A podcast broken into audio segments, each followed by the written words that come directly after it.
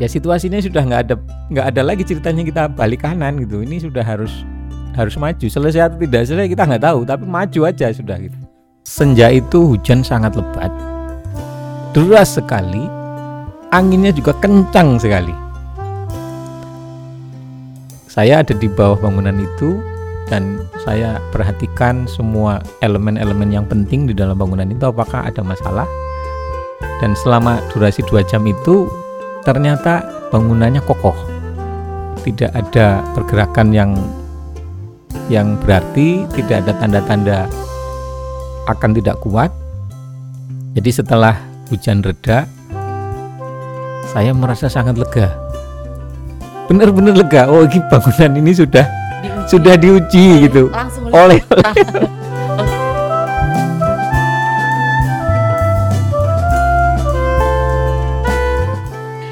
Kawan UGM, kita jumpa lagi di UGM Podcast. Di episode kali ini kita mau ngobrol-ngobrol tentang bangunan yang cukup menyita perhatian waktu acara KTT G20 kemarin. Dan kita semua udah tahu Bambu Dum itu digunakan untuk menjamu para tamu undangan petinggi-petinggi negara yang hadir di acara KTT G20 kemarin. Dan tahu nggak sih kalau ada pakar UGM yang terlibat dalam proses pembangunan karya yang luar biasa itu.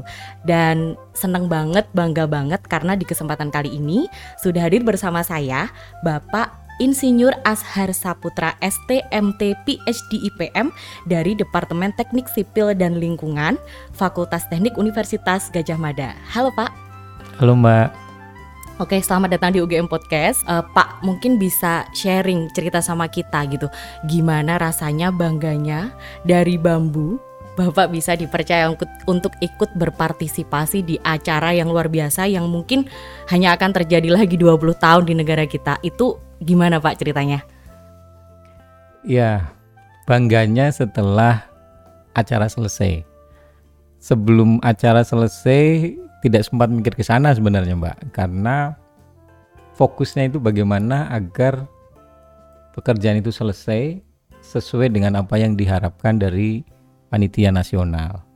Ya memang begitu acara selesai sore harinya saya baru merasa bersyukur sekali punya kesempatan itu yang mungkin tadi disampaikan 20 tahun lagi baru bisa akan ketemu lagi jadi saya sangat bersyukur pada Tuhan yang Maha Kuasa dan berterima kasih kepada teman-teman panitia nasional yang sudah memberikan kesempatan kepada saya terutama kepada Pak Elwin, kepada Pak Ruby desainernya dan juga tidak lupa kepada pengrajin yang diwakili oleh Pak Ngurah Rake yang kita senantiasa memeras konsentrasi betul-betul karena waktu yang sangat pendek dan hasil yang harus maksimal. Jadi rasa bangga dan syukur itu ya baru mengendap ya setelah acara selesai. Sebelum acara selesai nggak sempat kepikiran ada seperti itu, ada peluang seperti ini tetapi karena kita langsung tertutup dengan fokus challenge-nya luar biasa. Jadi nggak sempat berpikir bangga dan sebagainya. Tetapi ya setelah acara selesai baru rasa bangga, bersyukur, luar biasa dan yang paling membuat senang karena para pemimpin-pemimpin itu senang gitu. Para pejabat-pejabat senang. Banyak yang senang. Nah, dari situ kemudian baru terasa lah oh ya, alhamdulillah hmm, bisa terlibat di dalam suatu proyek yang sangat luar biasa dan mungkin tidak sebelumnya memang tidak terberikan akan terlibat di dalamnya. Kira-kira begitu, Mbak. Oke. Kalau tadi uh, tentang gimana rasanya bisa berpartisipasi di acara yang luar biasa itu, hmm. awal mulanya gimana sih Pak? Kok bisa kemudian ikut membangun karya yang besar di acara itu gitu? Jadi begini, di awal sebenarnya kami, saya pribadi tidak tahu prosesnya sampai bangunan bambu itu dipilih karena itu levelnya di di Jakarta. Ada IO yang diminta untuk memfasilitasi keinginan presiden mengajak makan siang para pemimpin negara di tepi pantai. Mungkin pertimbangannya karena sudah berada di dalam ruang yang tertutup, eh, di hotel Apurva Kempinski itu kemudian biar refreshing suasana pindah ke pantai. Nah, memang ada berbagai alternatif termasuk tenda dan sebagainya tetapi ternyata tidak memenuhi kondisi bahwa temperatur harus bisa dikendalikan karena banyak pemimpin negara yang eh, tidak tidak terbiasa dengan kelembaban dan cuaca yang tinggi. Jadi ada persoalan temperatur. Angin juga tidak boleh terlalu besar karena makan kan tidak enak kalau anginnya terlalu besar. Sehingga harus dicari suatu bentuk yang bisa mengakomodasi itu semua di tepi pantai.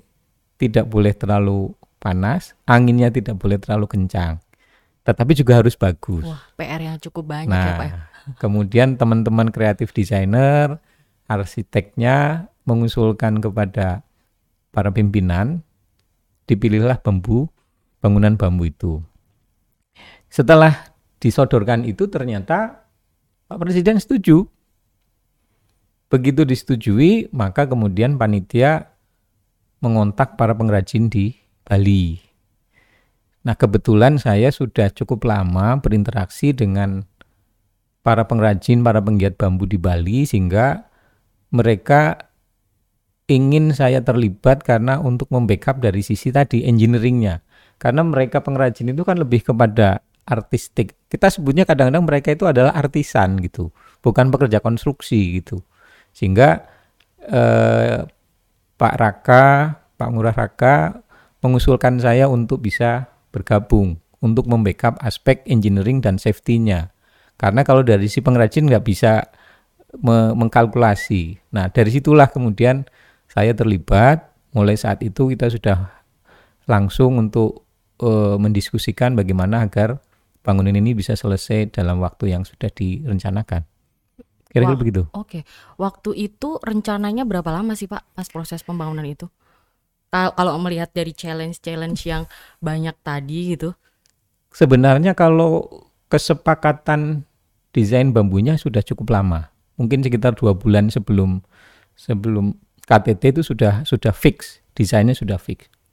Cuma kita tidak bisa langsung membangun karena berkaitan dengan situasi hotel yang penggunaannya itu berputar, tidak hanya dipakai untuk event G20, sehingga kita harus menunggu lokasinya kosong sampai dengan acara G20 dan itu durasinya hanya diberi waktu tiga minggu saja. Wow, tiga minggu. Tiga minggu saja. Jadi okay, okay. itulah yang menjadikan tantangan terberat adalah desain yang indah itu harus bisa tercapai pada waktu yang pendek.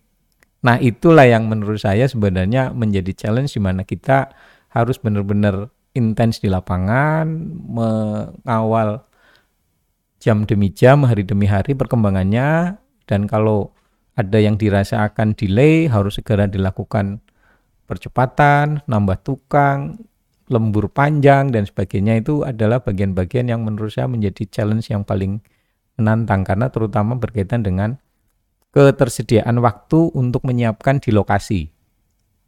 Kira-kira begitu. Okay. Uh, melihat durasi waktu pembangunan yang cukup pendek gitu ya Pak, itu ada berapa sih Pak tim timnya Bapak gitu dan Bapak kan juga punya kesibukan nih sebagai dosen gitu. Hmm. Apakah selama pembangunan itu Bapak ada di sana terus untuk ngawasin atau gimana? Mungkin bisa cerita sama kita. Uh, jadi yang menjadi apa tumpuan utama kita adalah para pengrajin. Itu orang-orang desa Gianyar yang dipimpin oleh Pak Ngurah Rake itu yang luar biasa. Jadi saya di sana itu kira-kira mungkin kalau di total ya kurang lebih sembilan hari dari tiga minggu. Jadi saya sempat balik ke sini juga, tapi terus balik lagi ke sana. Tetapi e, ketika saya ada di Jogja, tim kan tetap bekerja dan saya selalu memantau. Kita selalu berkomunikasi ada situasi apa dan kalau ada situasi yang mengharuskan saya berangkat ke Bali ya saya segera berangkat ke Bali. Jadi e, prosesnya saya tidak full tiga minggu di sana, tapi sekian besar dalam masa persiapan saya ada di sana dan ya itu tadi komunikasi yang kita lakukan lewat grup, lewat telepon dan sebagainya untuk mengawal agar segala sesuatunya on progress. Ya, itu itu mekanismenya karena ya tadi disampaikan saya punya tanggung jawab harus mengajar di kelas dan bimbingan dan seterusnya itu tetap kita usahakan untuk tidak tidak terganggu terlalu banyak. Oke, jadi semuanya balance ya. Kewajiban sebagai dosen tetap jalan, Kita bikin usahakan. karya juga tetap Ya, jalan gitu. Oke, eh, pasti selama proses pembuatan karya tadi, Hmm. Bapak kan pasti punya banyak cerita-cerita uring yang mungkin belum banyak Bapak ungkapkan di berbagai media media-media lain gitu. Mungkin Ya. Bapak bisa cerita di podcast UGM biar kawan UGM semua bisa tahu. Ya, jadi ada dua situasi yang menurut saya krusial. Jadi yang pertama adalah kira-kira di tengah perjalanan itu karena tekanan fisik dan mental yang tinggi, ada situasi di mana para pengrajin itu merasa merasa speednya turun lah karena lelah karena memang stres waktu terutama dan durasi kerja yang panjang. Sehingga ada suatu ketika ketika teman-teman itu merasa tidak punya lagi keyakinan untuk bisa menyelesaikan sesuai jadwal. Wah, itu menurut saya itu yang yang titik di mana situasi itu berat sekali karena kita tidak mengandalkan siapa pun kecuali para pengrajin itu. Ya, saya sempat membersamai mereka di warung darurat. Kalau di pekerjaan itu kan selalu ada tempat ngumpul lah, Mbak, Iya. untuk tidak boleh di lokasi karena makan dan sebagainya tidak boleh di lokasi sehingga harus jam istirahat itu kembali ke darurat itu pada curhat itu wah apakah kita mampu nih mengejar ya. Saya sampaikan bahwa pada situasi ini kita tidak bisa lagi balik kanan. Selesai atau tidak selesai kita harus tetap maju. Ya mari kita bergandengan tangan, bahu membahu, kita maksimalkan semampu kita bisa gitu. Jadi karena memang stresnya tinggi sekali, tuntutannya tinggi sekali, belum lagi ya itu tadi karena proyek semacam itu kan tiba-tiba nanti ada Pak Luhut datang, Pak Kapolri datang, tiba-tiba malam-malam Bu Sri Mulyani datang gitu. Pak Presiden juga datang gitu kan. Kalau Pak Presiden sih pasti sudah diberitahu, tapi kalau kalau pejabat-pejabat selain presiden kadang-kadang dengan leluasa datang tanpa pemberitahuan. Pak Wisnu Taman datang ya langsung aja datang. Pak Setia Utama datang ya datang aja gitu. Bu Sri Mulyani ya datang ya udah datang aja. Jadi ya ya itulah yang kadang-kadang membuat te- tekanan itu semakin terasa. Nah, pada situasi itulah ada sempat down lah mungkin sempat kita berani nggak kita selesai nggak. Nah di situ itu yang menurut saya ngumpul dengan para pekerja lesehan gitu. Ya saya cuma bilang ya situasinya sudah nggak ada nggak ada lagi ceritanya kita balik kanan gitu. Ini sudah harus harus maju. Selesai atau tidak selesai kita nggak tahu tapi maju aja sudah gitu ya itulah yang satu satu sisi di mana titik krusial menurut saya itu momen kedua yang menurut saya sangat berkesan adalah situasi ketika saya harus memastikan apakah bangunan yang sudah hampir jadi itu aman atau tidak. Kami insinyur dididik agar bisa memastikan dan menguji bahwa semua bangunan itu aman. Pada situasi kita tidak punya keyakinan, maka cara yang dilakukan adalah menguji langsung. Pada situasi normal, dengan durasi yang normal, biasanya saya memang menguji di struktur bambu itu saya gantungi dengan kantong pasir, saya tarik dengan tali untuk memastikan bahwa oh ini aman. Nah, di dom bambu ini kan karena durasi yang sangat pendek, saya tidak mungkin menyiapkan setting pengujian untuk meyakinkan itu. Sehingga saya bingung ini gimana caranya memastikan bahwa ini harus aman itu dan tidak ada tidak boleh tidak aman itu. Nah, itu saya ingat betul tanggal 7 jam 4 sampai jam 6 saya ada di bawah dom sedang memikirkan apa yang harus dilakukan untuk memastikan. Ya kalkulasi sudah, kalkulasi pasti dilakukan. Senja itu hujan sangat lebat, deras sekali, anginnya juga kencang sekali. Saya ada di bawah bangunan itu dan saya perhatikan semua elemen-elemen yang penting di dalam bangunan itu apakah ada masalah. Dan selama durasi dua jam itu ternyata bangunannya kokoh. Tidak ada pergerakan yang yang berarti, tidak ada tanda-tanda akan tidak kuat. Jadi setelah hujan reda, saya merasa sangat lega. benar-benar lega. Oh, ini bangunan ini sudah Diuji sudah diuji Oleh- gitu. Langsung Oleh Oke. sesuatu yang tidak bisa saya lakukan dan ternyata langsung diuji dengan hujan yang sangat deras dan anginnya juga sangat kencang. Setelah itu bangunannya baik-baik saja. Di sisi itu saya merasa oh ini bangunan sudah sudah siap untuk untuk berfungsi dan aman. Dan besok paginya kan kebetulan mau dikunjungi Pak Jokowi. Jadi Selasa pagi Pak Jokowi datang langsung memeriksa ke dalam ruangan dan mencoba tempat duduknya itu sudah dicoba dulu di tanggal 8 itu sudah dites. Tapi pada situasi itu saya sudah sampai pada kondisi yes, ini ini ready gitu. Jadi ya itu momen yang kedua yang mungkin saya tidak akan lupakan karena bagaimana kita akan memastikan bahwa bangunan ini aman tanpa pengujian gitu. Nah, itulah yang yang menurut saya mungkin menjadi tidak tidak terlupakan adalah momen dua itu gitu. Tri. Saya dengernya aja tuh sambil deg-degan gitu. Bisa tidur nggak Pak selama itu gitu. Ya tiga minggu tidur saya tidak begitu baik saya kira gitu. Oke, I feel so. Saya bisa merasakan juga gitu. Oke, eh, ngomongin tentang materialnya, Hmm. bambu gitu. Ya. Eh, tantangannya apa sih Pak pakai bambu tuh? Kesulitannya atau mungkin Ya gimana? kalau cerita tentang bambu sendiri mungkin saya akan mulai begini. Jadi kalau bambu di Bali itu memang bisa dikatakan sudah menjadi bagian dari kehidupan. Baik dari sisi budaya maupun dari sisi keyakinan mereka. Jadi dalam setiap upacara adat mereka pasti akan bersentuhan dengan bambu. Mulai dari penjor ya. Penjor itu tiang yang tinggi melengkung yang kemarin dipakai. Kemudian mem- sebelum hari raya Nyepi masyarakat Bali itu punya ogoh-ogoh itu juga dibuat dari bambu dan bisa sampai tinggi 20 meter loh Mbak ogoh-ogoh itu. Iya, benar. Kemudian pada acara ngaben itu juga mereka menggunakan bambu sehingga sebenarnya bambu di Bali memang sudah menjadi kehidupan eh, apa namanya bagian dari bagian dari kultur juga kultur. ya. Jadi ketika memang KTT G20 ini di Bali sangat pas sekali ketika kemudian kita bersentuhan dengan Bali, dengan bambu. Hal yang kedua terkait materialnya, tantangan ketika kita membuat bangunan dari bambu itu yang berbeda dengan bangunan yang lain itu ada tiga hal yang ketidaktentuannya tinggi. Pertama itu kaitannya dengan dimensi. Dimensinya bambu itu tidak bisa seragam. Beda dengan kalau kita menggunakan pipa baja, pasti ukurannya sama, tebalnya sama. Bambu enggak. Bambu di bawah tebal, di ujung tipis. Diameternya di bawah besar, di atas sudah mengecil. Itu satu tantangan. Tantangan yang kedua adalah berkaitan dengan kematangan atau maturity dari material bambu. Bambu 2 tahun, 3 tahun, 4 tahun itu kekuatannya akan berbeda. Yang terakhir adalah ketidaktentuan yang berkaitan dengan teknik penyambungan.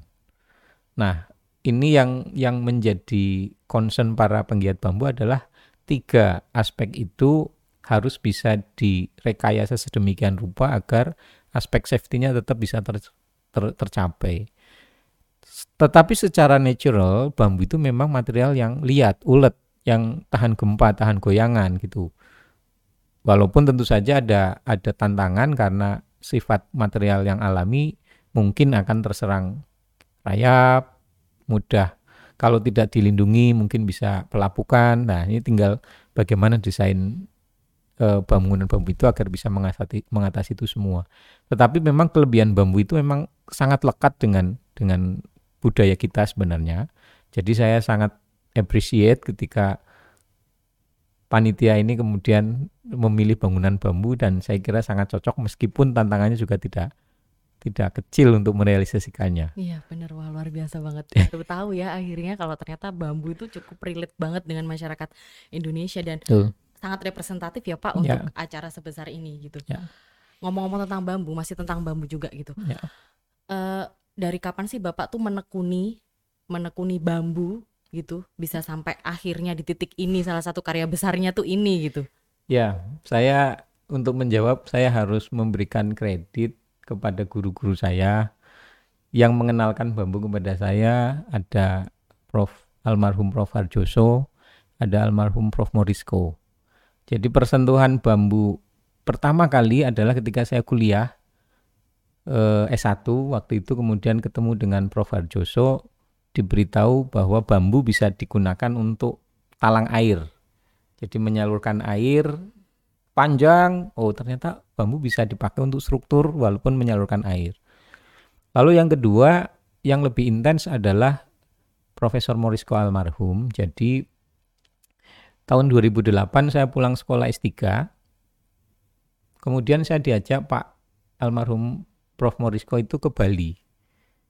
Karena Prof Morisko diajak oleh eh, eh, namanya Pak John Hardy untuk mengembangkan bangunan kompleks sekolah yang seluruh bangunannya dari bambu. Nah, mungkin di situlah persentuhan pertama karena begitu saya diminta oleh Prof. Morisko untuk mulai coba itu didesain secara engineering. Nah, mulai itulah 2008 persentuhan saya yang intens dengan desain bambu dimulai. Dan saat itulah interaksi saya dengan para penggiat pengrajin artisan bambu. Di situlah saya sudah mulai berinteraksi dan sampai sekarang alhamdulillah saya punya banyak teman-teman pengrajin bambu, penggiat bambu di Bali yang dari situ kemungkinan membawa saya sampai kepada kesempatan ketika teman-teman di Bali kemarin di kontak untuk menyiapkan, mereka kemudian meminta saya untuk bergabung. Jadi awal mulanya kira-kira 2008 yang paling intens, saya banyak belajar tentang mekanika bambu, banyak belajar mengenai struktur bambu, sambungan bambu, desain bambu. Nah, kemudian sampailah kepada momen yang kemarin. Jadi ya perjalanannya cukup panjang dan sekali lagi saya berterima kasih kepada eh, guru-guru uh, saya. Semoga ini bisa menjadi amal jariah buat beliau-beliau semua. Kira-kira begitu, Mbak. Wow, luar biasa. Merinding banget dengernya. Dan hmm. uh, mungkin terakhir dari Pak Ashar. Pesan untuk kawan UGM yang mendengarkan podcast kita. Berawal dari kisah Bapak yang mencintai bambu, menekuni bambu sampai sekarang mungkin bisa dibagikan pesan-pesannya untuk kawan UGM semuanya. Baik, jadi pesan yang pertama jangan menganggap remeh apa pun gitu. Jadi mungkin eh, saya merasa bahwa secara umum bambu itu belum mendapatkan perhatian yang cukup serius mungkin pada beberapa penggiat bambu atau pada situasi tertentu memang bambu sudah punya tempat seperti di Bali karena memang Bali culture-nya begitu. Tapi di luar Bali saya kira pengertian, pemahaman dan respect kepada bambu masih sangat sedikit. Nah, jangan kemudian karena suatu hal yang belum dianggap populer kemudian diremehkan. Jadi pesan saya kalau teman-teman mahasiswa punya sesuatu yang memang punya passion di situ, walaupun itu hal yang mungkin belum banyak diapresiasi orang, jangan cepat untuk berpindah atau atau tidak konsisten. Jadi tekuni di situ. Pada suatu saat, pada satu titik tertentu nanti akan sampai di mana kita melihat bahwa oh itu akan memberikan kemanfaatan baik kepada kita sendiri atau kepada orang lain. Jadi poinnya fokus, konsisten itu penting gitu. Lalu yang kedua, jangan mudah putus asa. Kadang-kadang kita merasa ragu-ragu, mampu nggak gitu. Ya, kita harus berani untuk memaksimalkan semua potensi agar semua tantangan itu bisa terjawab gitu. Tentu saja memang ada level-level yang ini bisa gagal dulu. Tapi pada situasi itu memang ya situasi kemarin memang tidak boleh gagal. Ini yang kadang-kadang memang membuat stresnya cukup tinggi. Tetapi eh, jangan cepat untuk mundur gitu. Semaksimal mungkin bisa berusaha tetap menjaga semangat. Mungkin itu Mbak yang bisa okay. saya sampaikan. Oke, berarti tetap konsisten dan jangan mudah putus asa ya Pak ya. Ya. Eh, semoga itu bisa menjadi inspirasi dan bisa eh, membuat kawan UGM semuanya yang sedang menekuni sesuatu untuk selalu ingat pesannya Pak Ashar karena Pak Ashar sudah membuktikan bahwa konsisten dan tidak mudah putus asa menghasilkan hasil yang besar di suatu hari nanti. Dan Terima terima kasih juga untuk Pak Ashar sudah menyempatkan waktu untuk bisa hadir di UGM Podcast kali ini. Semoga di lain kesempatan kita bisa ngobrol-ngobrol lagi ya Pak. Ditunggu karya-karya besarnya lagi juga. Amin. Oke, terima kasih dan kawan UGM jangan lupa untuk selalu dengarkan podcast UGM di kanal YouTube dan berbagai platform media sosial lainnya. Jangan lupa juga untuk di-share supaya kita tetap semangat produksi bikin karya-karya podcast yang lainnya. Terima kasih dan sampai jumpa di UGM Podcast selanjutnya.